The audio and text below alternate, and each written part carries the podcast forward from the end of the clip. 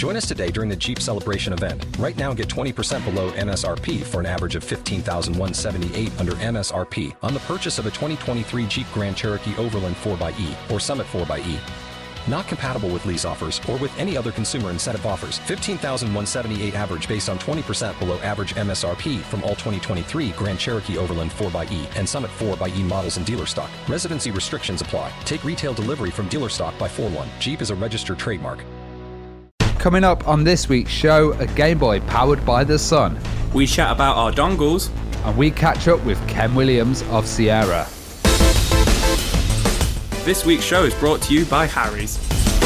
Hello and welcome to The Retro Hour, episode two forty-four, your weekly dose of retro gaming and technology news with me, Robbie Abbott. And me, Joe Fox. And I'm afraid to say no Dan this week for the news because he's got a family situation going on, but he will be joining us for the interview. And my God, the interview is fantastic this week. We've had someone that we wanted to have on the podcast since the very start, and that is Ken Williams, the founder of Sierra. Do you know much about Sierra, Joe? I don't. Um, probably people, usually, you know, people probably waving their hands at their computer screens or something when I say, when I start talking, I'm like, I know nothing. But you guys have been absolutely hyped about this. You guys have been chatting to Ken for a couple of weeks now, haven't you, to get this arranged? Um, yeah, well, Ken's launching a new book. Yeah. And the thing about Sierra was they were an absolutely huge adventure company, and they came mm. from the time where it was like text and not many graphics, and mm. they kind of started to introduce cap graphics into their adventure games. They had titles like Leisure Suit Larry, Space Quest, King's Quest, and then later on they got to the point of F M V, so yeah. they did Phantasmagoria, which oh, yeah. was like a five point five million dollars. This is in the nineties, right? Yeah, yeah, yeah. five point five million dollars, seven C D Bloody F M V hell. games. And that was pretty much like what Netflix are doing nowadays. And then they got bought out. And actually, a lot of the people that bought them out, the company, um, are in jail now, uh, oh, charged with fraud. So it's a pretty interesting story. And yeah. Ken's actually going to come on and talk all about the book. And the title of his book is very apt. Yeah. It's Not All Fairy Tales Have Happy Endings. Fair enough. Cool. And this, this literally, this chat, you talk, you go through like the seventies, the eighties, the nineties, and then talk about what he's up to today. And yeah, I... we, we try and put so much in. Like yeah. me and Dan were just filling up the sheet with questions. It was like, you know, we've been saving these up for Ken for so many years. Oh man, try and fit as much as we can, but I think it will be a bit of an extended episode this week. Yeah, definitely. So that's going to be coming up in about fifteen minutes time. But as always, we have got some cool, a few cool news uh, articles to talk about. Um, starting with this one that I sent to Ravi this week, um, which is a N E S cart which is able to connect to your Wi-Fi to play online, to play a game called Super Tilt Bros. Have you seen this, Ravi? Yeah, this looks amazing. When you sent me this, I was like, oh my God, why, for a start, why haven't they done this before? Yeah. Like a cart that can do multiplayer. Why isn't this done on the mini consoles as yeah. well? Yeah. And like, have you seen this game itself, uh, Super Tilt Bros? Yeah, so it's essentially it's a rip-off of Super Smash Bros, isn't it? Um, but on the N E S. Yeah, it's like a demake. Yeah, like a demake kind of thing with its own little sprites and characters, which I think is really cool. And to be honest, I'd want to talk about it anyway, even if it wasn't online, because it just looks like a cool little game. But it's currently in its alpha stage at the moment, so you can download it, uh, which we'll put in the show notes, and you can play it on your EverDrive, so you can download it and put it on your you EverDrive. Play it on your browser as well. You can also play it in your browser as well. But the idea is that this is going to be a fully online Smash, like playing each other across the world, playing your rivals and stuff like that. And essentially how it works is it's just, it is literally just, there's going to be like a Wi-Fi card or something in the N E S cart. And then you yeah, it's connect. Like a Wi-Fi chip, yeah. and then you basically go on to Discord. Yeah. And it's not like there's a... an interface or a server. You go into Discord and you're like, I need to find someone to play with, basically. It looks absolutely amazing. And like, I love Smash Bros as well, so the fact that it's just like a Smash Bros demake on the N E S is cool as cool enough, but the fact that you can go online is just unreal. And like you said, you know, Nintendo should have got onto this. They should have done it with with the mini consoles anyway. They should have just had, you know, flash ports and stuff like that on it anyway, just so, you know, I know people have done things like this to it, but they should have just made it so it was legit and you could. So it's like the Super F X chip, isn't it? Yeah. Like adding adding some extra functionality onto the original system by actually building it into the car, yeah. which is a really cool little idea. Well, there's another thing that's really cool that's happening at the moment, which is the PlayStation anniversary. Now, this is the launch of the Sony PlayStation. Uh, it's twenty-five years old, which makes me feel really old. That makes me feel old as well. I mean, I was, I mean, how old would have you been then, Ravi? Oh, God, I, I can't do the maths. But, uh... well, I was about five or six years old twenty-five years ago. I was ten. You yeah. were ten, there we go. thirty-five, yeah. Um, and I remember getting the PlayStation at launch. My dad, funny enough, got it from a dodgy guy at the pub. Um, oh, nice. So we got one for Christmas. And I remember, you know, at the time we didn't know this. We're just like, oh my God, PlayStation. Absolutely buzzing to have a PlayStation. And the Player two port didn't work on it. And then after about a week, the Player one port stopped working on it as well. But it's interesting because I was thinking about it and I was looking at the launch titles. And nowadays, like, you know, you've just got the new Xbox coming out. Like, the life of a console yeah. is really a lot shorter than it was. Like, if you look at the titles here, I talk about the launch titles in the U K. Mm. You had Worms and Ridge Racer, but they were brand new. Yeah. You had three D Lemmings. Ooh. Oh, God. Air Combat. Yeah. Uh, Jumping Flash as well. Yeah. Uh, the D N A Imperative. Uh, Kilik, I've never heard of that. Uh, Novastorm and Rapid Re- Reload. So, like, these titles, you know, if you think of PlayStation... A lot of people think Wipeout, but they also think Tomb Raider and all these ones. But they came years later yeah, to the, than the original launch. I'm, you know. I'm quite surprised looking at that. Like, obviously, you got Wipeout and Ridge Racer there, which are two really, really big games. And then Jumping Flash as well. Like, I think a lot of people know that one. But the other ones, once again, people might be screaming at me, but I don't know the D N A Imperative and Novastorm and Rapid Reload. So I'm, yeah. I'm assuming those ones didn't really take off, like, you know. Well, like, one of my first ones, the reason I bought it was because it had Micro Machines V three, which, like, was Codemasters. But it yeah. was like, I wanted a new version of that, and I'd had that on floppy disk before. So it, when it came out, it was really early. But yeah. there's a great article um, about by Keith Stewart about the kind of time in England when it came out in Europe and the whole rave scene and stuff like the Chemical Brothers and uh, Warp Records working with Gremlin Interactive. It's a really interesting uh, kind of mix. They're talking about how uh, the first record he ever reviewed was a Goldie remix of the Tekken soundtrack. Oh, wow. it's, it's so cool. And this is the thing with PlayStation, you know, in the early nineties, obviously we had the whole like tubular, doodular kind of like, you know, Simpsons and stuff like that. And then essentially that kind of market grew up a little bit and started to become, you know, teenagers and stuff like that. And I think the PlayStation really, really tuned into that because of, like you say, the kind of like the music scene for PlayStation was huge because of the music was just so, I don't want to use like radical and stuff like that, but it was so like, like you say, it was like rave scene in a lot of games, like even games which reported to it and stuff like Mortal Kombat three and stuff like that. I just remember the music as like a young boy just being so amazing to a point that like, we would just listen to the soundtracks. Me and my older brother would put them in our C D player and just play it and just rave in our bedrooms and stuff like that. Well, it. It, it was weird because there was like two forms of music. So there was like yeah. the mainstream kind of Spice Girls and Steps yeah. and all of that stuff. But then there was like the mainstream un- underground. And mm. I think that's what PlayStation tapped into. Yeah. Like the music that you'd be listening to in nightclubs yeah. kind of then got put into your living room on, on the television with uh, Wipeout and stuff like that, where, you know, you could have imagined them kind of going, right, we're going to hook up with the Spice Girls and we're going to do this. And it could have gone a totally different direction. Well, just look at the Spice Girls game. Who's talking about that these days?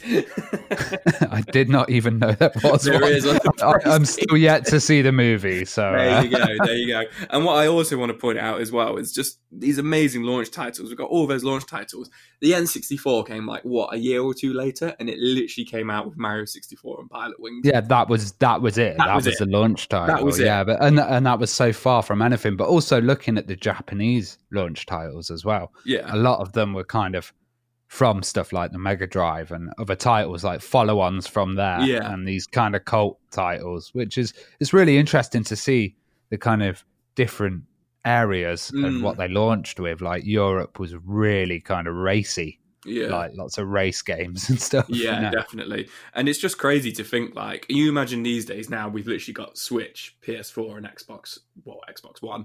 We've got all the new ones coming out. Imagine all, all of a sudden if a new company was just like, I mean, I know Sony aren't new, but just somebody new just came into the, threw their hat into the ring and just... Hot Point, Hot Point, the... um guys who make washing machines. Yeah, Hot Point came brought in. Out like the Hot Point, you know, the, the Hot Point poly stations coming to you now.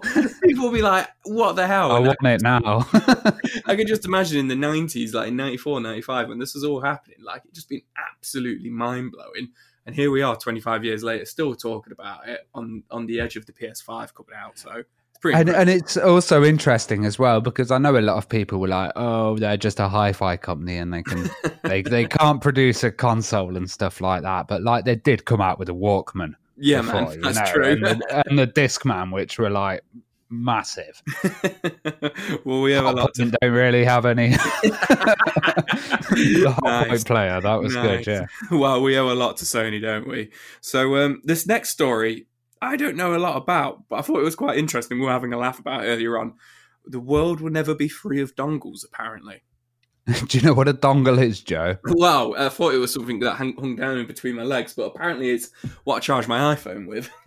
Yeah, so dongle's essentially one of those little pieces that you have, either a U S B stick yeah. or a little device that you attach to something to then convert something. And we seem to have thousands of them at the mm. moment. Um, now... They're saying the word dongle, actually, um, the first reference they can find is a nineteen eighty-four article in The Guardian where Clive Sinclair okay. um, is actually talking about a dongle as an ancient piece of computer jargon, uh, which is interesting. But what we used to have, so on the Amiga, you'd buy like a really expensive piece of software. Mm-hmm. So it'd be like five hundred quid for yeah. the software if it was some editing for video or, or something like this. But people would crack that. And the one thing that they really struggled with cracking was actual hardware. Yeah. So what they would do is they make this little dongle, which would stick in the parallel port. And then something on that dongle would then say, this is a genuine copy. And a lot of software in the early days had these kind of pass-throughs in the middle. Mm. Now you're probably finding like, because of what Mac do and constantly changing formats and cables you and mobile phones as well, you've got a variety of dongles that are used all over the place. I'm sure your bag's full of them, especially being an audio guy as well. Well, straight away, I can literally think of, and, you know, I mean, I'm joking about dongles and stuff like that. I do know what they are, obviously, but like straight away, like, like you say, I could think of like five around my house instantly. And, you know, ones in my car and stuff like that. You just use them all the time. I use them in work all the time, even just as something as silly as just plugging your headphones in, charging your phones. Like you say, working with computers, you just use them absolutely all the time. So I can, at the same time, like you think of these like futuristic worlds and stuff, like we've got wireless charging and stuff like that now. But you can't, I, I do agree with this article. I can't imagine a world without that. I just can't see it. Yeah, and they seem to be making some good points here. They're kind of saying anything that, you know, passed through uh, mm. a, a device was essentially a dongle. So, like, Game Genies back in the days oh, really? Can be thought of as dongles because yeah. pretty much a game was passing through it and then you were, like, modifying it. Now, I've got a thing, which I, I love security, so I recommend to everyone, which is called a YubiKey. Mm-hmm. Now, a lot of people can hack your Twitter or something with their phone, um, and they can do a thing called SimJacking, which is ringing up and going, oh, I've changed my SIM card. And then they change it to the location. But the new thing in security is to have a physical key that you put into your computer. Okay. And you press every time you log into Facebook or Twitter. So the only way someone else can do that is by breaking into your house, nicking your dongle. So actually, it's now really helping with security. Instead of protecting people's software, it's kind of protecting their accounts. And I think this is going to go on. As we do go on, I really can't see us getting rid of dongles. Can you imagine that, like, in a couple of years' time, you're walking into Curry's to buy a new computer, and they're like, and here's the key to your computer as well. Here's the key to your computer it storage. Sounds, it does sound very old school. Your you data know? Storage unit. Yeah. yeah, sounds very old school, but obviously they don't mean a physical, like lock and key, but like a dongle, that's, essentially. Yeah, that's the thing. It's yeah. like, you know, software's always crackable, software's always breakable, but if you have a physical piece of hardware, then it's yeah. going to be a lot tougher to kind of circumvent. Mm, well, well, we'll see. Maybe in ten years' time, we'll, when we're still here and we're still old and grey talking about these kind of things, we'll see where the world's at with its dongles. So our next story is a bit of a funny one. Um, so this is a battery-free retro Game Boy that runs on solar power and button mashing, something you're really good at. Yeah, well, well, trying to get good at. But um, yeah, I'm well into my like hippie kind of Re- renewable energy and stuff like that, and this is a really cool little device. It's basically Game Boy that requires no power. It's been made by a group of researchers in a university. Uh, it's, it works on a combination of solar and users' interactions as well, so kind of the more you play with it, the more power you're going to yeah. generate. Um, I think that's really interesting because, like, man, Game Boys, they, they used to take up a lot of power and a lot of battery cost as well. Yeah. Imagine this back in the days. Like, you know, if you had a solar kit that you could have put on your Game Gear or on your Game Boy, you'd probably need a lot more for the Game Gear, a whole panel well, that, to that, add to it. Thing. Well, that's, but... the, that's the interesting thing. They've noted in the article, the university have said that the actual cartridges do actually take quite a lot of power. Like, they, they would suck those batteries dry. Um, so it does actually take a considerable amount of, of, you know, button bashing and stuff like that to keep it going, which is interesting. Um, but they have got, from what I believe, they have got Tetris and Solitaire running on it perfectly fine from button bashing and solar power. That's awesome. I assume it's got like a battery charge in there because if you leave it out in the sun, then you probably don't want to play in the sun all day because of screen glare or whatever. So you, maybe you are you retro bright on the battery it as well. Yeah, and then you go inside and and play on it at night or or in a dark dark cupboard or something. On your drive home and you're looking for the uh the street lights to light it up so you can see what you're doing. Yeah, yeah, it like, does look pretty cool. It's a cool little cool little device and idea. I bet you, I bet you there was a kind of solar kit. Because there were so many add-ons for the Game Boy back in the days, wasn't there? Yeah, absolutely. There must be some kind of there official... must be something, some of these unofficial Mad Cats ones or something. But what I like about it is they've put the solar panel strips around the screen and then one across the bottom as well. So they're not too garish, which is pretty cool. But I think for me, yeah. it's the button bashing that does it for me. You need like a Game Boy solar panel cap. Yeah. That you then, then plug into your little device. Now that's very nineties. His solar powered cap. like Just like a big blind everyone with the mirrors. That's absolutely amazing. Well, like always, we'll put all our stories down in the show notes. Um, and just before we get on to our amazing interview with Ken today, um, we've just got a few words from our sponsors today. This week's episode is brought to you by Harry's Razors. And I don't know if you've noticed a difference with me recently. I've shaved the beard off and my God, it was so better with Harry's because it's a, it's a big undertaking doing this, Joe, you know? I was going to say, like, me and Ravi, we have little competitions with our beards because of I'm I'm a hairy guy, I'm not going to lie.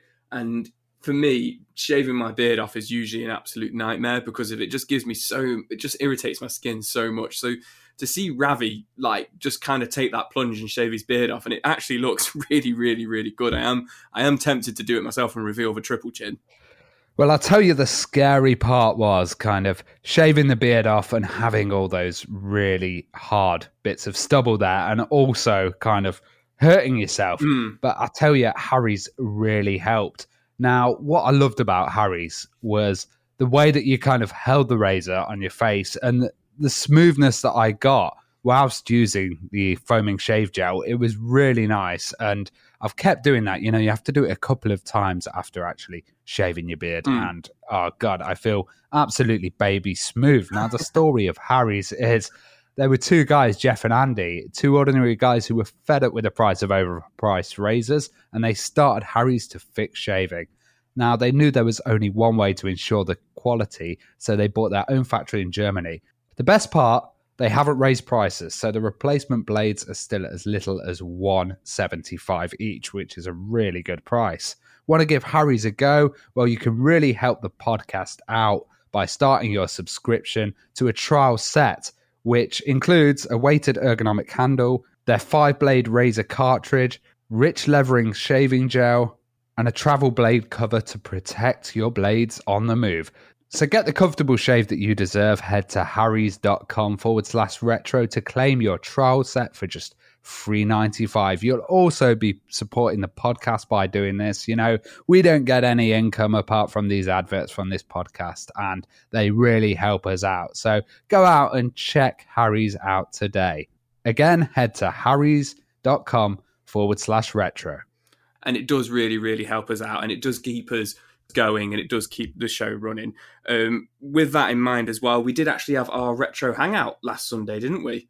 Yeah, so we had our retro patrons hangout, and that was really good fun, actually. Dan sadly couldn't join us for that one, but uh, we had a good laugh on there, didn't we? Yeah. And, you know, our patrons keep this show going. Like, you may have noticed that my mic has improved in quality. It has. Joe's still on the floor. I'm still on the floor. I'm still on the floor with my old laptop. Well, Ravi's old laptop. Uh, but the gear is ready at Dan's at the moment, and that is all thanks to you guys supporting the show. So we do have a Patreon at the moment, um, which does cost about the price of a cup of coffee each month, which, like I say, does go back into the running of the show. And it does also get you a massive, massive shout out in the most prestigious Hall of Fame of all time, the Retro Hour High Score. Yes, and also an ad-free episode. Yeah. So you can donate at the retro hour dot com, just like our donators Gunnar Wertland, Christian Lanley, Analog Darling, Bernard Quinn, and Ross McPhee. So thank you everybody for your support. And now we are joined by Ken Williams, the founder of Sierra Online, to talk all about F M V, adventure games, and his new amazing book.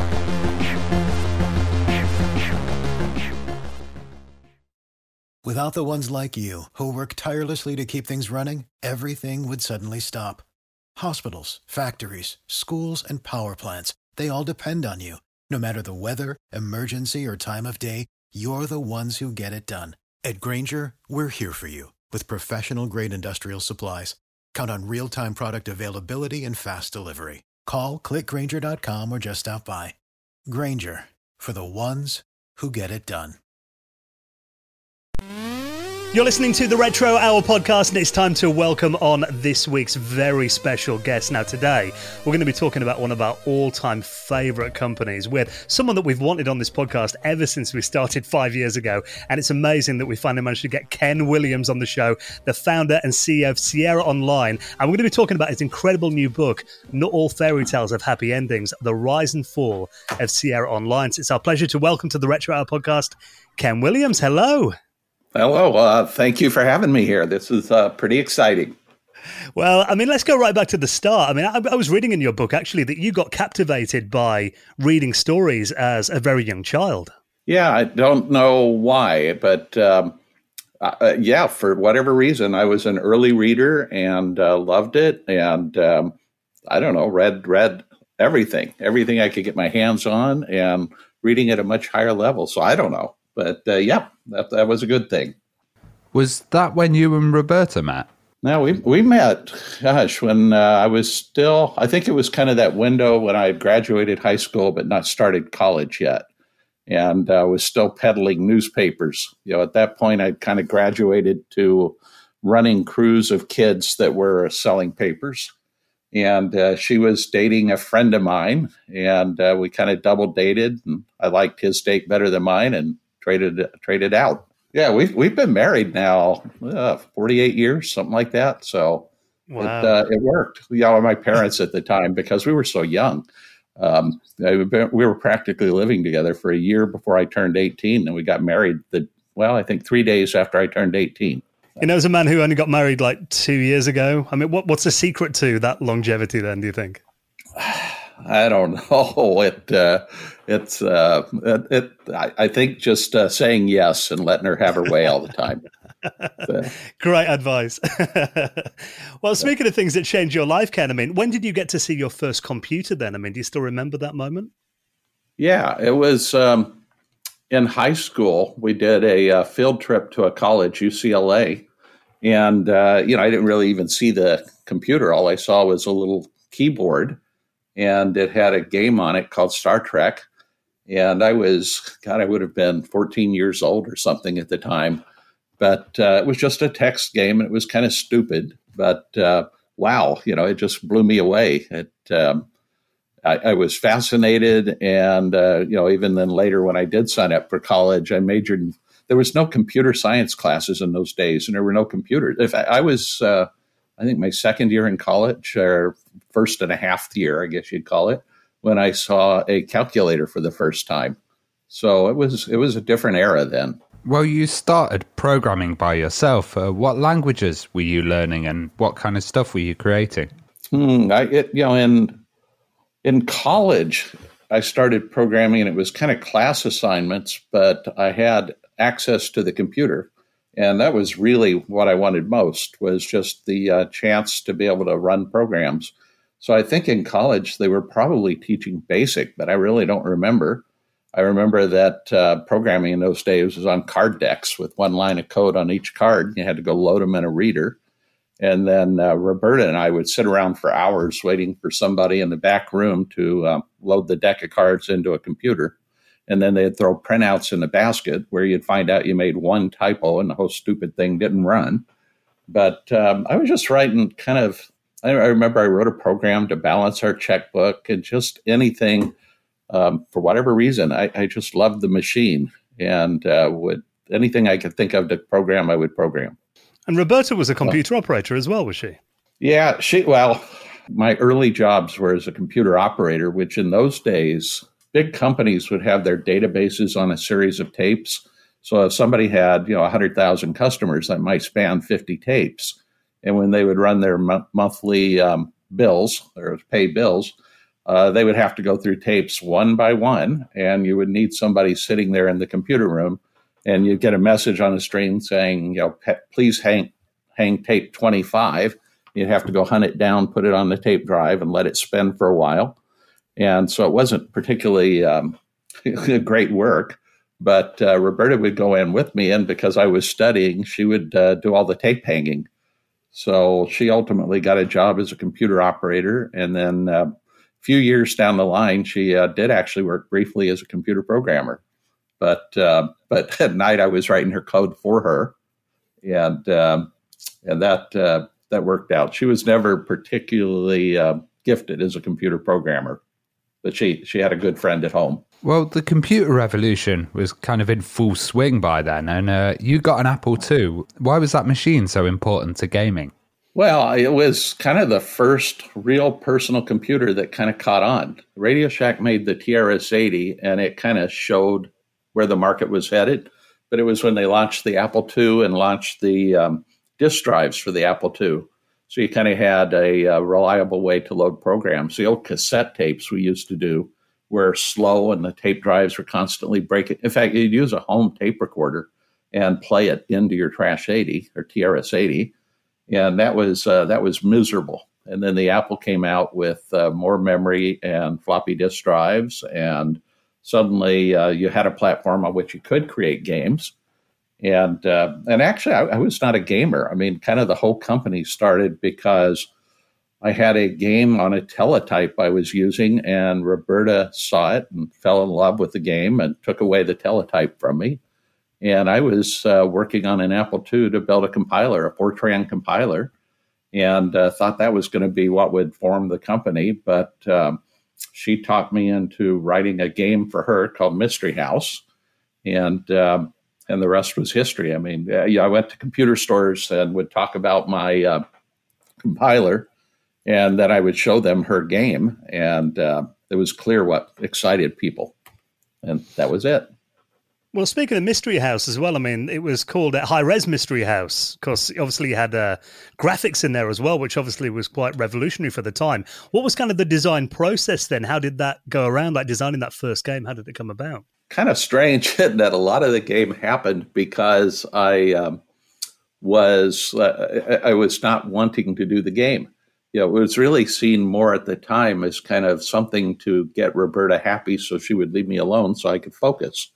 And uh, so instead of just coding the game, I, I focused on building tools that she could use to build the game that anyone could. So And that and there were no tools in those days. I mean, there was no such thing as graphic editors or even text editors. Everything kind of had to be done um, bootstrapped, I guess, or it, it, it was kind of crazy. So I, you know, and, and when she first talked about doing the game, it was as strictly a text game.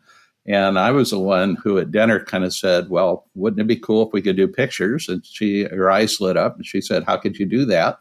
And then I started thinking about the limitations of a one hundred K floppy. I mean, that uh, you cannot imagine how small one hundred K is. And she's talking about having um, eighty rooms plus characters and um, how to fit all that onto a floppy. And I think, you know, I don't remember, but I think even the operating system, DOS was, uh, not DOS, whatever it was, was on that uh, floppy disk. And uh, so I, I came up with the idea. It, it's weird to think, but vector graphics uh, probably existed somewhere at that time, but certainly I didn't know about them. They didn't exist on personal computers. And so um, I kind of had the idea of um, what if I could just mark endpoints of lines and save those, and that would be super tight. And then um, compile, since I was I had a kind of a compiler development background, compile um, fairly English-like um, description of the game that she had into something meaningful. And uh, that became Mystery House. But uh, we did fit, I guess, uh, eighty very primitive-looking pictures onto a floppy disk that uh, was pretty, pretty darn tiny. You probably couldn't even fit a mouse cursor into one hundred K today. Yeah, I mean, one hundred K, I mean, even, you know, wouldn't hold one picture. Although, um, yeah, it was crazy. Yeah, we had to fit the whole game, all the text, the operating system into it, and... Um, So it kind of blew people away when they saw it.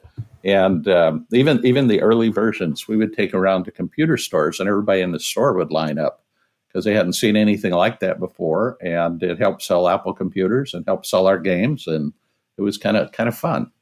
Well, I heard even Steve Wozniak was a big fan of Mystery House. Yeah. It, yeah. Yeah. He um, when he had his helicopter crash or something, he was playing it in the hospital. Yeah, well, there wasn't much at that time. Yeah, he didn't, um, I don't think it really it kind of occurred to him that people would be doing graphics and games and stuff. Because remember, Apple started, kind of grew out of a uh, hardware hacker club. And the idea that it would become quite as uh, mass market and consumer as it did, I think surprised even him. But, um, you know, Jobs, uh, Jobs understood what to do and turned it into a, a heck of a company. Yes, you talk in your book about the fact that back then, you know, you could pick up the phone and call Woz or Jobs just directly. That's true. That was uh, that was a different time, but uh, but they were nice guys. So and uh, obviously very creative. Well, how influential was Colossal Cave Adventure for you? Um, well, for me, not at all. For Roberta, a lot. Um, yeah, she. I, you know, I didn't really get to play other than for about ten minutes at the beginning. And then she uh, kidnapped my computer and wouldn't give it back. And uh, so yeah, I, I was always kind of the uh, technology and um, yeah, kind of the technology and management and marketing and sales. And uh, Roberta was more the creative genius who figured out the games. So I, you know, it was it was obviously critical to the company, and you know, basically was the uh, game that started the company. But uh, for me personally, nah, you know, I never really was a gamer. Well, you were called Online Systems at that stage. Um, how did you go about distributing the game? And when did the name change to Sierra? And where did you get that name from? Well, I was doing consulting for programming in the L A area. You know, I actually went to a uh, trade school that was, uh, you know, in those days there would be matchbooks or something. And they would have like, if you can draw this picture, then you can enroll in our school. L A was kind of, in those days, it was a small place. There weren't that many people that had mainframe computers, and they all kind of got to know me in, in kind of the great pecking order of being a software developer in the Los Angeles area in those days. The, um, you know, the best you could be would be to be working with um, what the big I B M mainframes uh, that had, you know, thousands of terminals attached to them that uh, people were using all over their companies. And there was no internet. I mean, they were mostly physically attached by wires. And um, but you would you would call it once you uh, were on one of those terminals that you were online. And uh, so since my specialty became working on uh, large uh, I B M mainframes with thousands of terminals, I started calling myself Online Systems. and did work for most of the companies in the Los Angeles area on a contract basis. And, uh, and that was going to be our name. And then when we moved uh, up to the Sierras and started getting a little more official, we uh, changed the name to Sierra Online. And, um, and and let's see, and the dist- distribution of the original games was, there, there wasn't a lot of computer stores, and software wasn't sold. I mean, obviously it wasn't sold on the internet because we, you know, we were decades from having an internet. Yeah. So software was sold physically in computer stores. And I remember there were something like eleven computer stores in the United States at that time. So wow. selling wasn't, wasn't exactly real hard. You know, it was uh, more just a matter of, um, my brother took Chicago, and I think my father-in-law took San Francisco, and I was the rest of the U S. And then I started uh, selling for some of, you know, there were a few of us, uh, like Scott Adams was doing a company called Adventure International, and there was Programma Software. There weren't many, but I started distributing for kind of everybody who was selling software, because I figured if I'm taking the time to call a computer store and peddle my game, why not sell somebody else's at the same time? And then I can get a dollar or two when their game ships. And um, that, that, but then quickly I realized distribution was a different business than software development. And I sold the uh, distribution side of the business to um, a friend of mine who had worked with me. And, uh, and that really just meant transferring the box of software from my car to his car. It didn't, uh, that, that sounds like a bigger deal than it was. So, but uh, but no, that, that that was the origin of the name and uh, how distribution worked in those days. Although my friend Bob, when he took it over, turned it into a billion dollar company. So um, it a um, yeah, a lot grew out of that. You know, they say a rising tide raises all ships, and we were certainly in the right place at the right time when an industry was being born. Well, what what did you think of the P C Junior? Because I know you had a relationship with I B M, and they helped actually kind of fund and start the um, King's Quest series. What did I think of I B M? I mean, I loved I B M because they um, we we developed our relationship with I B M at a time when the company had kind of hit the skids. We uh, diverted from doing software for Apple two to producing software for uh, video game systems, and produced a bunch of cartridges that were very expensive. And uh, It was at the time when Atari, um, I don't, uh, in, in the old days, Atari um, had the licensed D E T, which was thought to be huge, but uh, the video game market crashed completely, and they wound up burying them out in the desert. And we were kind of in the same camp. We had converted entire, our entire product line and all of our programming over to video game systems, and that market just fell apart. It's hard to believe today, but uh, there was zero revenue coming, and it took our company under. I mean, we were as bankrupt as bankrupt could be. And then I B M happened to come to me and say, um, we'd like you to port Wizard and the Princess over to this new secret computer we have coming out. And um, Roberta, rather than wanting to just change the graphics, uh, wanted, uh, you know, she looked at the specs for the P C Junior and said, can you do animation? And I kind of said, I don't know. Let me think about it. And um, put together a demo with uh, animation of King's Quest, which uh, kind of started as a, a Wizard and the Princess, but then uh, she completely redesigned it once she figured out she could do animation. And we showed it to I B M, and they were blown away. And uh, that allowed me to ask for big development advances. And then I said, well, maybe we could do more products for you. And that got us more development advances. And all that cash came in, and that allowed me to hire back. Uh, we'd laid off one hundred people. And, uh, but I was almost uh, within weeks able to go to I B M, get money from them, and go hire all those people right back and put them to work on uh, the P C Junior. So I love the P C Junior. It saved, saved my company. It's interesting, you know, obviously I B M are not really known for like the, the home market, but the P C Junior was kind of their attempt to get into that market, wasn't it? I know it wasn't a, a huge success, but it sounds like, you know, it really did help out Sierra. Yeah, no, it did. It, um, yeah, it, it was... that what they were trying to do was figure out a home computer that wouldn't cannibalize their uh, P C business, because they had a very good market going, selling I B M P Cs into the business market. And they were worried if they did a cheaper machine that could also run uh, uh, business products, then they would uh, hurt their ability to sell two thousand dollars or three thousand dollars business computers. So they tried to deliberately build this machine to be gutless, and uh, that left the door open for others to compete on the low end. And Tandy introduced the Tandy one thousand, which was effectively the same machine, but with a much better keyboard. And uh, yeah, and the rest of the story is that I B M at the time was under investigation for monopolistic practices and was hyper scared that uh, they would be uh, broken up by the government. So they didn't ask for exclusivity. So they funded all this software. They built the machine. The machine died. Their competitor, Tandy, had built a uh, comparable machine. And uh, all of a sudden, I was sitting with all this software already paid for, and Radio Shack with six thousand stores selling Tandy computers. And they said, can we buy all that product? I said, sure. And uh, And that suddenly gave us distribution to an enormous number of outlets with software that uh, nobody except us uh, really had created a lot of software for Tandy. And that uh, that gave us kind of an exclusive shot at the market for a long time before competitors got ch- caught up, and was uh, was amazing. So that uh, that worked very well for us. Roger Wilco was a absolutely fantastic character and kind of parodied the Star Wars and Star Trek, but also was long before other parodies like Red Dwarf. Um, how did you guys get this idea of doing uh, Space Quest and those titles? Yeah, Space Quest happened because one of our artists, uh, a guy named Mark Crow, teamed up with one of our, I think it was quality assurance, uh, you know, a game tester, uh, Scott Murphy. And uh, they were always coming to me saying, we got a funny idea for a space game. Why don't you, um, why don't you build a game? And I said no. Um, you know, I was always kind of the mean guy that would have to say no, because I just wanted them to do their art and leave me alone, kind of.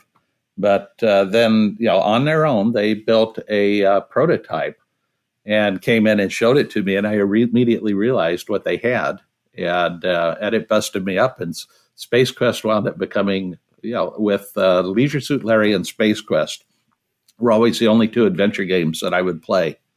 And uh, I loved them because I, I, I like funny stuff, and uh, and it's tough to make me smile, but they did it. Those were, uh, I, I mean, how crazy. Those two guys were just insane. So loved Space Quest. Well, speaking of Leisure Suit Larry, I mean, I, I've got memories of playing that, you know, as a kid, and uh, asking my dad, you know, Dad, I've got a question for school. Can you help me answer this? Um, to get past that screen at the start when it was the age test. I mean, how did you actually meet Al Lowe, and what was kind of the path to Leisure Suit Larry being made? Yeah, the funny part of Al Lowe was that he came up to me at a computer show in San Francisco to show me, um, he was a teacher and his wife was a teacher, and they had built some uh, educational products for very young children. I'm trying to remember the name of them, but they were like Bopabet was one of them, where you would uh, teach kids the alphabet. And Al, um, Al showed me those games, and I said, sure, I'll market them. And uh, so we put them in Ziploc bags, and that was kind of our educational lineup in the early eighties. And then we published a game called Soft Porn, which was a text adventure game that became kind of a uh, industry phenomena. And at some point, I wanted to convert it to have graphics. And Al had worked on, uh, I think, on King's Quest with Roberta. He did some of the coding, and uh, was looking for something to do. And I said, why don't you do Leisure Suit Larry? Because Al was just a funny guy, but he was a teacher and pretty straight. And I think I remember him talking to his uh, his preacher and saying, should I do this? And uh, and the preacher saying, do I get ten percent? And um, and then off it went. Uh, Larry did, uh, yeah, and Al did Leisure Suit Larry. And he converted that uh, softboard game to uh, graphics and added a whole lot more to it. And, uh, and and it became wonderful. And Larry was such a character as well, wasn't he? Yeah, he was. And, and you know, and the magic to Larry, at least in those days, I, I saw a demo of the recent Larry game, and it looked like they had shifted away from it, was that um, Larry was uh, kind of a lovable loser who could never seem to get girls. And the joke was always on Larry. You know, I never really considered it a sexist game or anything. Uh, it was just kind of fun, kind of risque humor. And and you probably shouldn't have been playing it as a young lad, but uh, it was uh, that was good. And it was unusual in the market for the time. And uh, And, and yeah, it became a phenomenon. I mean, everybody, even to this day, when I tell them that, you know, I was Leisure Suit Larry's dad, they, uh, they're impressed. Well, how much did piracy affect Sierra, and uh, how effective were the kind of countermeasures that were introduced in some of the games? I was trying to remember that the other day. I know at the beginning, I was um, coding at the hard level, hardware level for the uh, disk drives in order to do copy protect, and uh, that we licensed copy protect schemes, and that they were on those old floppies. And they were kind of, in general, a pain in the butt because um, people would get floppy disks, and uh, they would work in one uh, hard drive or one floppy drive, and then they'd get a new floppy drive or put it in the other floppy drive, and it suddenly wouldn't work anymore. So it was kind of, I mean, we were getting back some percentage of everything we shipped as a return because, you know, the copy protect was so uh, fierce. So we experimented with other um, methods. And, um, you know, that weren't hardware based, but there was no internet. Today, you do a license via the internet, but that uh, that wasn't true then. So then we just dropped copy protect and sold the games with no copy protection, and um, and did just fine. But there wasn't the internet where people could so easily swap games with each other in those days. Yeah, I'm thinking about that now with my book and the P D F version. I say, you know, why why wouldn't somebody mail that P D F to all of their friends? And then and they will, but. Oh, well, that's that's the world today. I, I heard that more guides of Leisure Suit Larry were sold than actual copies of the game. Yep. And uh, and actually, I think we sold more copies of the game than there were computers in uh, out there in the store. The um, that yeah, that was funny because uh, all the retailers wanted to have it, and they loaded, uh, loaded to the gills with the product. And uh, or no, I guess it was sophomore when we outsold Apple Computer. We had sold more copies of it than Apple had sold computers, which was kind of crazy in those days. But, uh, oh, well, yeah, you're right. We sold a lot more hint books than we ever sold um, actual copies of the games. Well, I love the story in your book about John Travolta. You almost, you almost made a game with John Travolta there. What was the story there? Oh, that was uh, that was my big idea. I was always looking for uh, other industries where there'd been a hit and how I could move that into uh, uh, consumer software. And uh, Jane Fonda at that time had a series of V H S videos that uh, were just huge. I mean, she must have made a fortune on those things.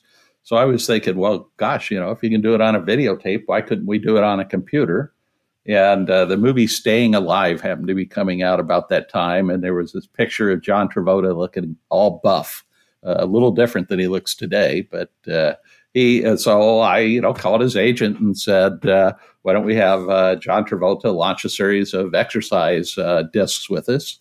And uh, somehow Roberta and I wound up going over to his house, which uh, Roberta was delighted with, and uh, showing him uh, the uh, program, which was really nothing more than, uh, it was pretty dumb. I had the artists throw it together quickly, and it was like this little pixelated nothing doing jumping jacks. And uh, John had to say, oh, yeah, that looks really nice. Uh, you know, write a big check. And um, instead, you know, he saw uh, Microsoft Flight Simulator on my computer, and we wound up spending the afternoon playing that. And uh, and then uh, I don't know, the, the deal never did come together because uh, I didn't want to step up to the advances required. But uh, but it would have been a cool project and ahead of its time. I, I think if it had been uh, at a later point in the industry when there were decent graphics, there would have been a good deal there uh, that would have made us both a lot of money. At least he probably went out and bought a copy of Flight Simulator and helped Microsoft out, I guess, after that. Yeah, I think he actually went out and bought a seven forty-seven, so uh, who knows? Well, another great character is Sonny Bonds, and he comes from the Police Quest series. I, I was wondering, like, did you and Roberta have the idea of Police Quest before actually meeting Jim Walls, or, or was that the inspiration? And how much did he help make the series so successful and realistic? Well, you know, I think that one happened. My recollection is that Jim Walls was uh, the husband of like Roberta's hairdresser or something like that. And Roberta came home and said, um, your hairdresser's husband was a retired cop and had been in a shootout. And um, it sounded kind of interesting. It got me thinking. I was a big fan of a writer, uh, uh, Joseph Wambaugh, I think was his name, who, was, uh, who wrote uh, cop books. and uh, just liked the genre and had been thinking it would be great to try to do something on a computer. And when I heard there was a, a retired policeman in uh, Oakhurst where we lived, that became an automatic to uh, call him and see if I could talk him into doing a game, because I always wanted um, people doing the games who were super passionate about the category and had kind of lived and breathed it. And to have a real live cop work on a cop game just seemed uh, obvious to me. And uh, people appreciated it and loved it. It, uh, it became a huge series. Well, Quest for Glory was obviously a very groundbreaking game, mixing graphic adventure with role-playing. How did you meet Corey and Lorianne Cole, and what was kind of the, the story behind the game? And was a lot's cut out of that? Because I read it was a really big game.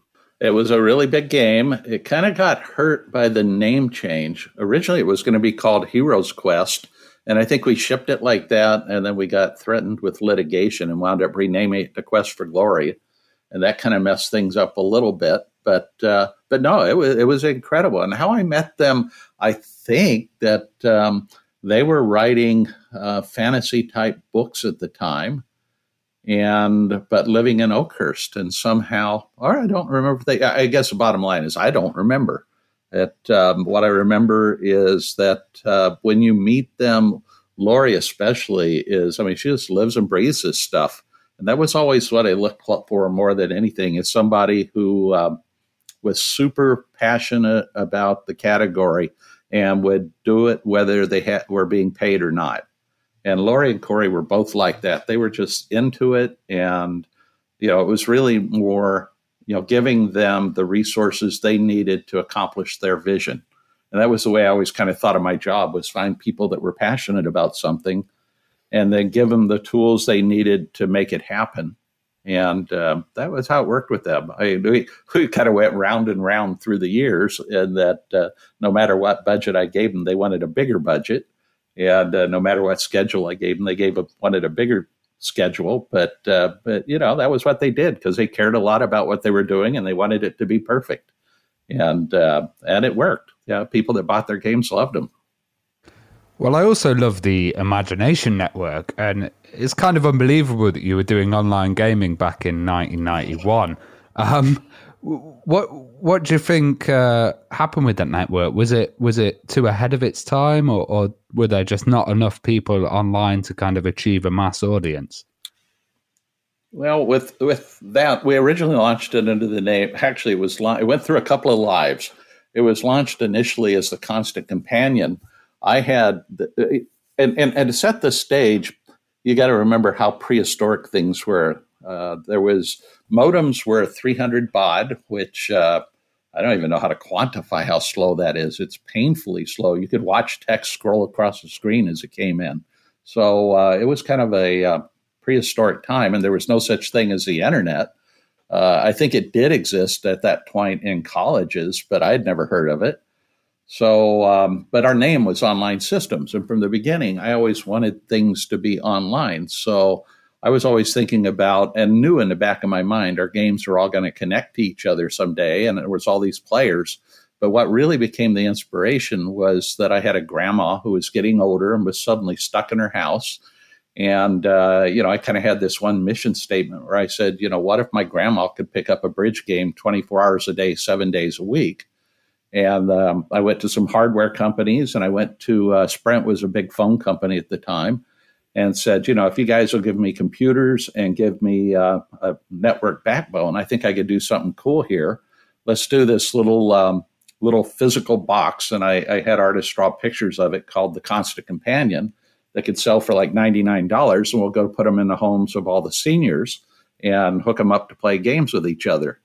And uh, they bought into that vision and gave me a lot of computers and network time. And I recruited, uh, I mean, this is crazy to think about, but I recruited, uh, I, I think it was like ninety, ninety-year-olds. I mean, it was these these incredibly senior people, uh, none of whom had ever seen a computer. And we went out to their houses and we set up computers for them to play games. And uh, with the idea that if this worked, we were going to market this Constant Companion machine. And um what went really cool was that uh, in the early days, the network wouldn't work for, I mean, it wouldn't go twenty minutes without crashing. because this was this was pioneering, and the modems were slow, and I don't know, and we didn't know what we were doing too much. So, uh, you know, and the machines would literally overheat. But the seniors who had never been around computers thought it was incredibly fun, and were making friends and uh, talking to people, and uh, and we designed it. We really nailed the design, and everybody loved it. And when the machine would crash, I mean, that that was what told me that we had a winner, was that uh, the whole network would come down and people would sit at their computer dialing in again and again and again until the thing reconnected, and then the games would be going again. So we knew we had a winner, and uh, we even knew that we had nailed the user interface. And so then I said, well, maybe we could do something more broad. And I got Al Lowe involved, and um, we kind of came up with the idea of treating it like uh, Disneyland, because I remembered that they had Tomorrowland and Fantasyland and all these different lands. And I said, you know, what if we put games for adults over here and do uh, gambling games, and we do kids games, and we did some uh, crazy games like a little kids game named Boogers, and then we did flight simulators. I mean, I can't even envision we were doing flight simulators years before the internet, but we did it, and we put the network out there. And uh, the problem in those days that we ran into was that it was costing us because of long distance call rates, and we were paying for the calls. There was no such thing as an internet backbone. So we were paying uh, fifty and seventy-five cents or two dollars an hour to keep people connected to the network, and they weren't going to pay that, and yet they were addicted and uh, would suddenly be doing, you know, six, eight hours a day worth of, uh, we, we renamed it to the Sierra Network and changed the focus to be broader, and uh, we couldn't figure out how to price the thing. I, I, I knew that, you know, I knew where the price point was we needed to be at, and uh And we wound up managing to somehow burn through, uh, like, I don't know, I think twenty or thirty million dollars uh, yeah. paying for people to connect our network. And the problem we had was that people were so addicted that they wouldn't get off the darn thing. And uh, even, um, you know, Bill Gates and uh, Warren Buffett, I guess, started playing bridge over uh, T S N and uh, fell in love with it. And uh So Gates came to me and tried to buy uh, the Sierra Network, and then A T and T's C E O got involved, and the two of them were uh, bidding against each other. And I knew that it was bigger than us. It, it's, um, it should have been millions and millions of people. And we wound up partnering with A T and T, and that didn't work out so well because it got mired in corporate bureaucracy, whereas we had been launching a game a week or something. Suddenly, you know, it, it, you know what happens when you merge a little entrepreneurial company with a big, uh, big bureaucratic machine is you get a big bureaucratic machine and the little company goes away. It's, um, so that, uh, yeah, we, you know, and the biggest problem was that we were just too early. If we had started T S N two or three years later, it wouldn't have been the big drag on profit, because that's where all the money was going, was in uh, paying to keep people online, because it was costing us more to have them there than we could ever bring in in revenue. And um, that was sad. I, I'm not sure where it went. After I sold the company, I believe they sold it to A O L, who shut it down. So, wow. But I'm not sure. You know, talking about acquisitions and mergers, I mean, I remember reading lots of rumors around that time in the early nineties that, you know, Sierra almost bought Brodabund and their id Software as well. I mean, what was kind of the story there and what eventually happened? Well, you know, Brodabund, we actually announced that we were merging with. We were a public company at the time, so it was kind of a big deal. And I was going to run the consolidated company, and it came close. Brodabund and us, uh, Doug Carlston, who ran it, had been a good friend for many years. And we had talked many times about, why don't we put these two companies together? Because they were dominant in education, and we were dominant in uh, entertainment. And had you put them together, you'd have this incredible powerhouse. But the uh, problem in these things becomes, uh, I guess, egos and who runs what and which management team. And when Doug and I kind of announced we were merging, both of our management teams uh, freaked out. It was kind of like kind of an us versus them mentality. And their team was going to wind up reporting to me. And I think they decided I was kind of a um, kind of a rotten guy, and didn't particularly want to work. Every, everybody has fear of the unknown, which is natural. And I didn't do a uh, my political skills, I guess, weren't good enough that I could get everybody calm and get everybody working together. And we had to announce that the deal was called off. You know, just one day Doug called and said, you know, this isn't going to work. And down it came. But that that came close. Then Id was kind of another, um, I guess you'd call it a screw up of mine. And that the Id guys wanted to partner with us, and I wanted to partner with them. But there's also a side of me that really doesn't like extreme violence. I worry what happens when you take young kids and uh, have them role play as somebody running through a dungeon, shooting at other people. That um, that feels wrong to me. So I loved what they were doing with like Castle Wolfenstein and later Doom. And uh, but I loved it from a technical perspective. And I knew it would sell. I mean, I'm not dumb. I knew that they were going to be a huge hit. But it just felt wrong. I think you trade an entire world through kids to uh, handle a gun, and it's not going to be a great world. But uh, but then again, you know, I also like to um, make money and had a responsibility to uh, the company to do smart things. So I did try to buy them, and we came within inches of it. And probably had it not been for my hesitation to be in that market, which uh, obviously later I overcame when it came time to Half-Life. You know, I kind of missed the boat on uh, Id. And um, yeah, and if I could do it over again, obviously I would have bought Id. I mean, those guys are pretty incredible. Well, one of the unique things about Sierra was they were remaking their own titles. And you see that happen a lot nowadays, um, people kind of remaking their games, but some of them aren't so good. And uh, some are really well done. With the Sierra ones, they were absolutely fantastic. I remember the Police Quest remakes. Was this kind of a strategy of you guys to go and look at these older titles? Yeah, well, because it was fairly inexpensive for us to do. And uh, and they were good. And there was whole new generations of buyers. I mean, today, pretty much everybody plays games and everybody has them. But uh, in those days, I mean, the household computer penetration was kind of going from, you know, zero percent to five percent to twenty percent to forty percent. There was a whole new generation of buyers and a whole new computing capability. I mean, you know, because graphics cards emerged and sound cards emerged and, you know, what you could do was becoming different. So we could take the old games and the old designs and fairly easily move them up to current standards. And, you know, two thirds of the people out there had never even heard of the darn game or had ever owned a computer. So it was like this whole new market we could sell to.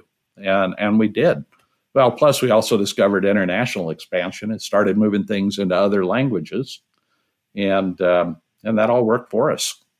And I guess, you know, when we had graphics cards and C D ROM, I mean, obviously we've got stuff like full motion video and digital actors, and Sierra was at the forefront of that as well with, you know, games like SWAT. How did the studio kind of change when all that came around? I imagine it needed a lot more resources per game.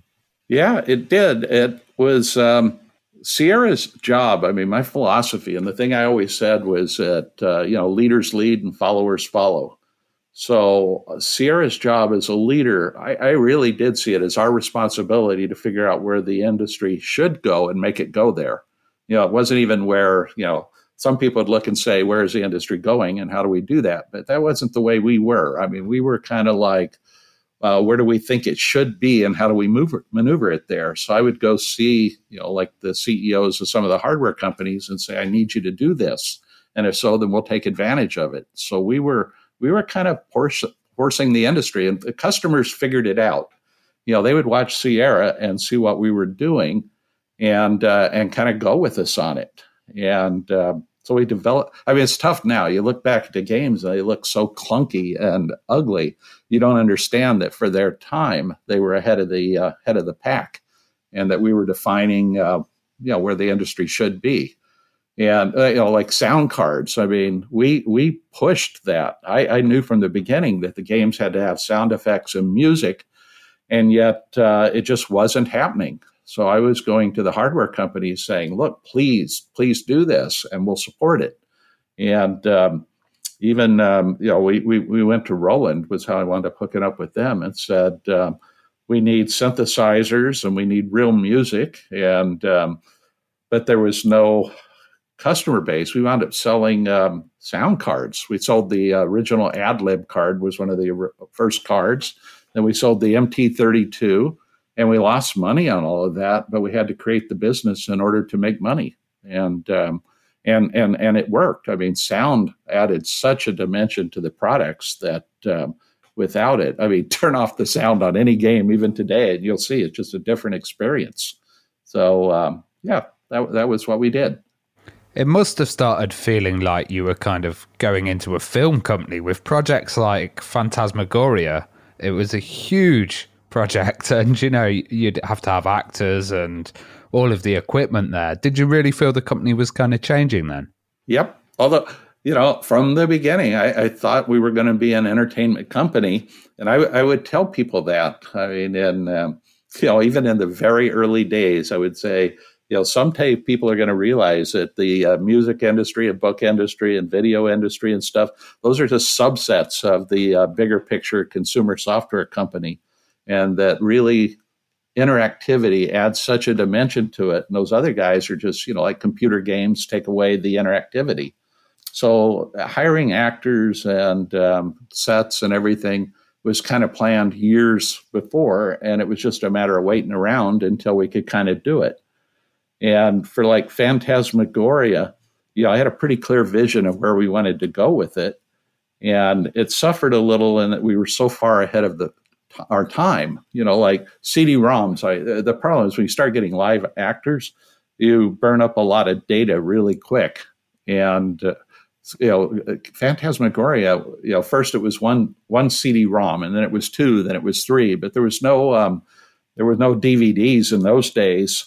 So uh, we kept generating more and more data, and it wound up shipping, I think, on seven C D ROMs, which would only be one, uh, you know, one D V D, or not even any part of a Blu-ray. And uh, but in those days, that was that was, and we wound up having to compress the graphics and compress the sound. And as beautiful as the final game was, it uh, was shot at infinitely higher resolution, because I knew sooner or later there were going to be things like D V D drives. And uh, we'd be able to make a new version of it at much higher resolution. But uh, none of that ever happened, because I sold the company, and the uh, new people had a different vision. Well, before we get into that section of your story, I mean, it's um, obviously you had a massive hit with Half-Life as well. You mentioned that before. How did you first come across Half-Life then, and um, and Valve? And did you realize how special that game was when you first saw it? Well, absolutely. I... Yeah, uh, Sierra's strategy was to internally develop. I was, um, you know, like I wouldn't hire anybody who had ever worked for a competitor. I didn't take games from the outside. At that point in our lives, I really wanted kind of complete control. I, I wanted a Sierra product to come from Sierra. I didn't want to just be a publisher.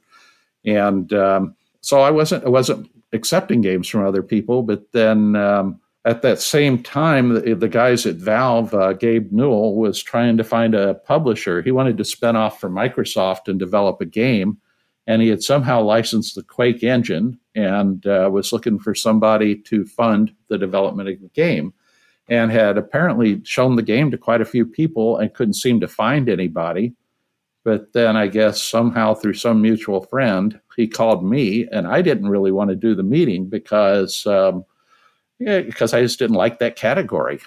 But um, they wound up coming to the office and showing, um, showing, uh, showing, well, very, very, very, you know, technical prototype of Half-Life, and talking about their vision for the product, and uh, even that they were trying to merge uh, kind of the stories of like our adventures with more of an action game. And um, and I realized they had a big mega hit on their hands, and um, and that I should fund it.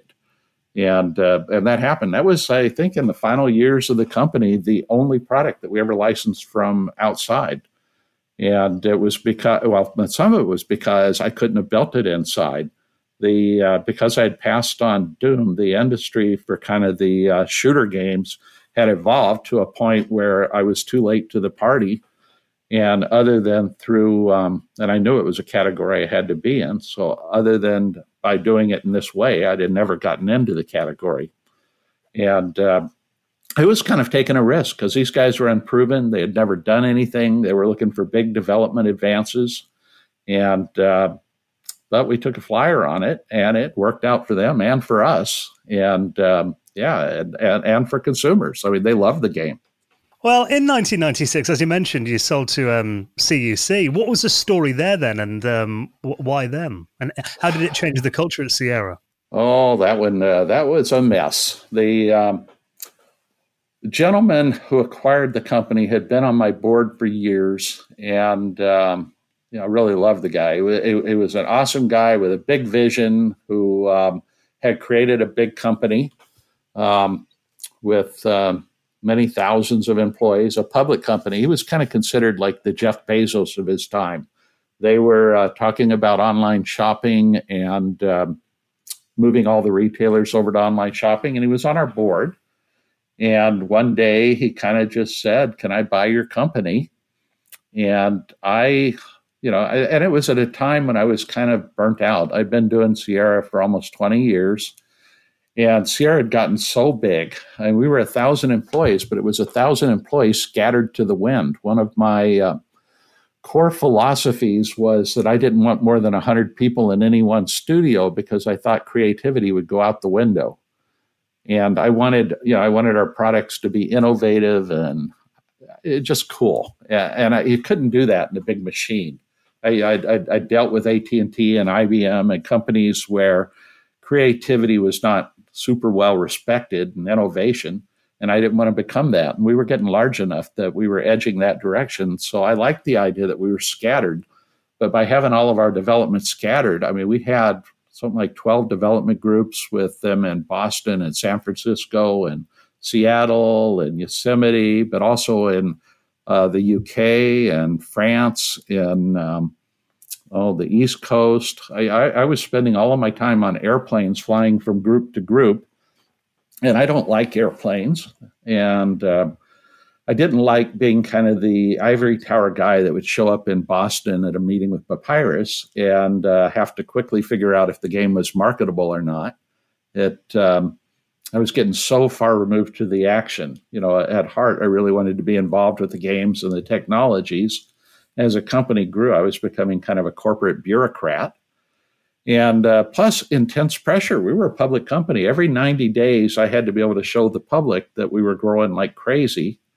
And if a product shifted from one quarter to another quarter, all of a sudden, everybody hated me and stock options would lose value. And, you know, the financial people would be calling me. And it, it was just pressure like you can't believe. And all of a sudden, uh, this one board member was offering to buy us, and he knew the company because he'd been on our board for five years. And um, and I said, sure. It, um, you know, it, it, I thought it was going to work out good. But, and, and part of the story was he was planning on acquiring not just us, but most of our competitors. He had already spoken to LucasArts and had them on board. He had talked to Davidson, had him on board. Um, They were, I think they had already done the deal with Blizzard, or at least had it underway. And, you know, his vision was to consolidate the industry and create um, the most powerful uh, company in consumer software. And, it, uh, you know, I bought into that vision because, you know, I, I realized if you took all those companies, put them together, then you form a company that can never be beat in the consumer space. And um, so, yeah, I, I, I agreed to join up. But uh, then when it all came together, it was kind of a disaster with um, everybody feuding over who was going to run the thing. And um, well, it's, that's kind of a long story. I don't know if you'll be to get into it or not. Well, I know you stepped down from Sierra in nineteen ninety-seven. I guess that was in the middle of all that. Yeah, it was. I just wanted it to succeed. You know, I personally, I'd done it long enough that I was ready to do something different. But I would have been happy to run it and keep uh, keep going. But, um, you know, the problem was some of it was just uh, Bob Davidson was running it, and he's got a pretty strong ego. And I was uh, running my, my piece of it and had a strong ego. And uh, Bob and I were kind of feuding.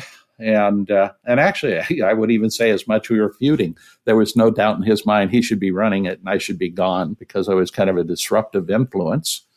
And uh, after fighting that for a little bit, I agreed with him that it was better I step aside and let him run the company. But then we also hit problems in that I don't think I had realized how tied into running Sierra I was. And once I was not there, it became kind of um, crazy time. in that uh, every, you know, uh, uh, probably the most powerful word in my vocabulary was the word no, because everybody wanted more money for their project. They wanted longer development times. They wanted, uh, you know, they wanted their pet game to be built. And a lot of what I did was really run from place to place, kind of pulling in the reins and focusing people on um, making money at the other end of the game. And when you pulled me out of the equation and didn't uh, put in somebody similar, um, it became kind of uh, Looney Tunes time, and everybody just kind of did what they wanted. And with the company scattered that far, um, it was tough to manage, you know. And I think, well, plus then the other thing that obviously went wrong was not only did I quit, but then within a month, I think like two months after I quit, Bob Davidson quit, which uh, shocked the heck out of me. And somebody from the acquiring company uh, stuck in one of their guys who had no idea what he was doing. And uh, I mean, he was a smart guy, and I actually kind of liked him. But, you know, you can't run a big software company with zero experience. And, um, and you know, while he was kind of getting his feet wet, things drifted even farther sideways.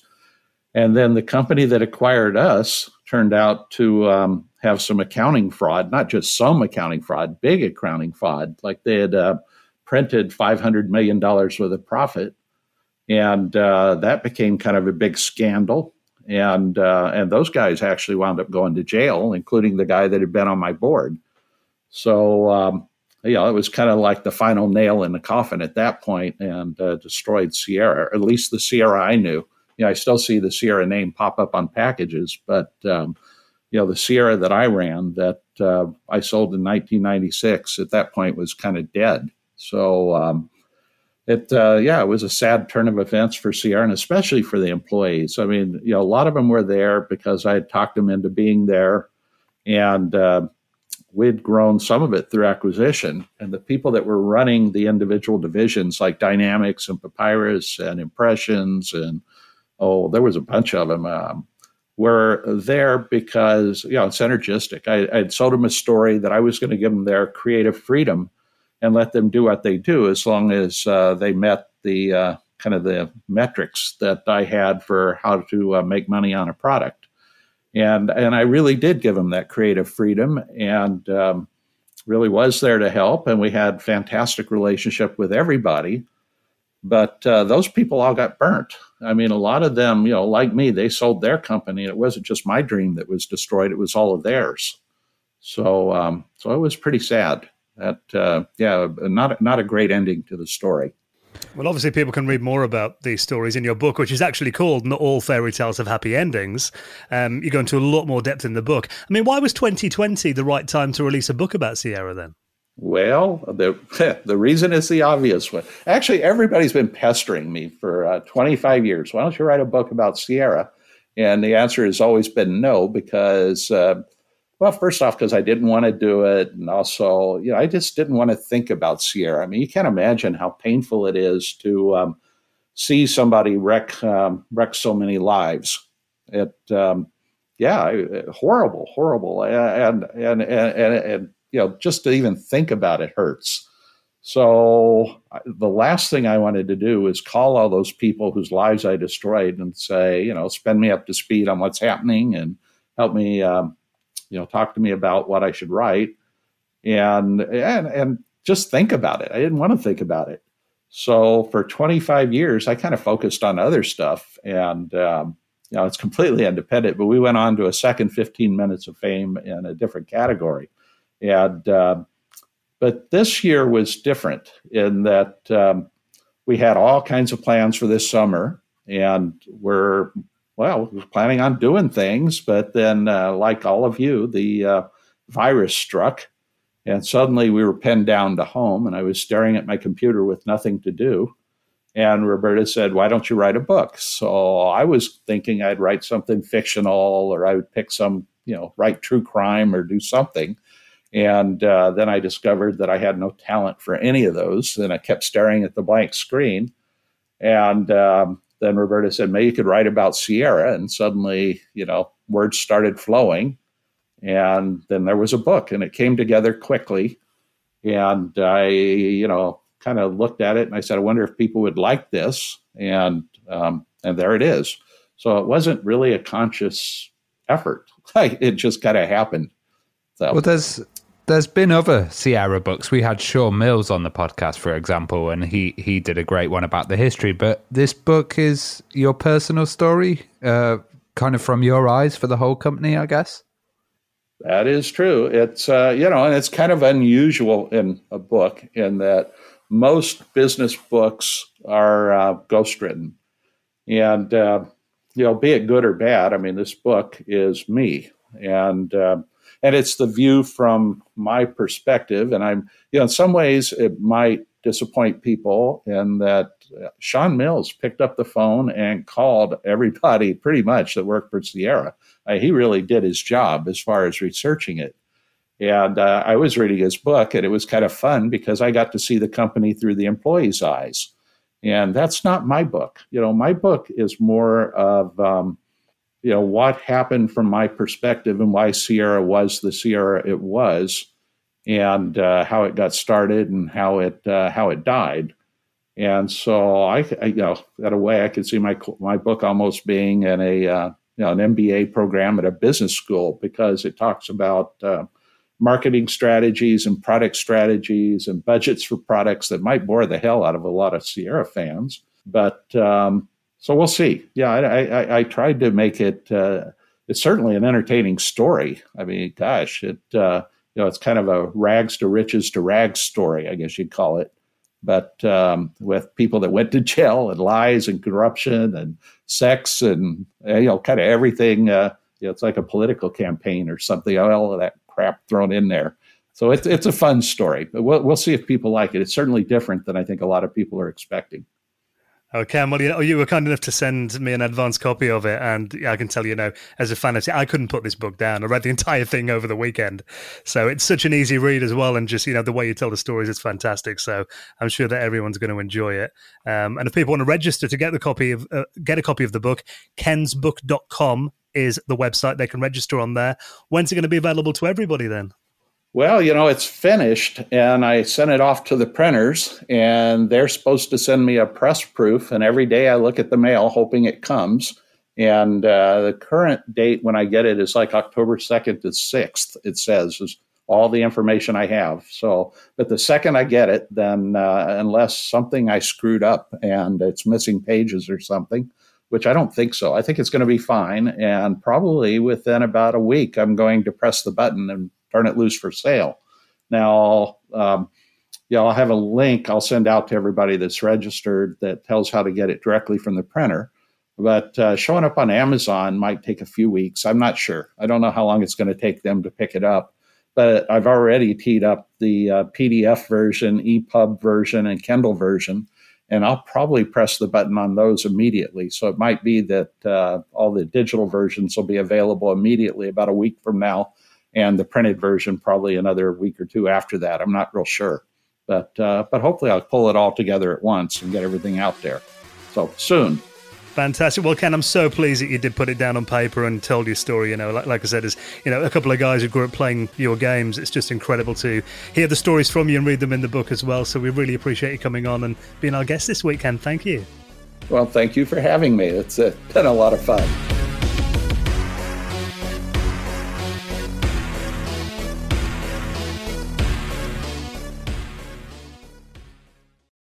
Without the ones like you, who work tirelessly to keep things running, everything would suddenly stop. Hospitals, factories, schools, and power plants, they all depend on you. No matter the weather, emergency, or time of day, you're the ones who get it done. At Grainger, we're here for you, with professional-grade industrial supplies. Count on real-time product availability and fast delivery. Call, click grainger dot com or just stop by. Grainger, for the ones who get it done. Join us today during the Jeep Celebration event. Right now, get twenty percent below M S R P for an average of fifteen thousand one hundred seventy-eight dollars under M S R P on the purchase of a twenty twenty-three Jeep Grand Cherokee Overland four by E or Summit four by E. Not compatible with lease offers or with any other consumer incentive offers. fifteen thousand one hundred seventy-eight dollars average based on twenty percent below average M S R P from all twenty twenty-three Grand Cherokee Overland four by E and Summit four by E models in dealer stock. Residency restrictions apply. Take retail delivery from dealer stock by four one. Jeep is a registered trademark. If you only have a four oh one k, you're not getting the most for retirement. Wait, what? Add a Robinhood I R A on top, then they'll boost it by three percent. You can do that? And if you transfer in any retirement account, you get three percent on top of that. Is there a limit to the match? No limit. Robinhood Gold gets you the biggest contribution match of any I R A on the market. Sign up for Robinhood Gold at Robinhood.com slash boost by April thirtieth. Subscription fees apply. Investing involves risk. three percent match requires gold for one year from first match. Must keep I R A for five years. Match on transfers subject to additional terms and conditions. Robinhood Financial L L C. Member S I P C. Tax day is coming. Oh, no. But if you sign up for Robinhood Gold's I R A with a three percent match, you can get up to one hundred ninety-five dollars for the twenty twenty-three tax year. Oh, yeah. Sign up at Robinhood.com slash boost by tax day to get the biggest contribution match on the market. Subscription fees apply. You know you Investing involves risk. three percent match requires gold for one year from first match. Must keep I R A for five years. Robinhood Financial L L C, member S I P C.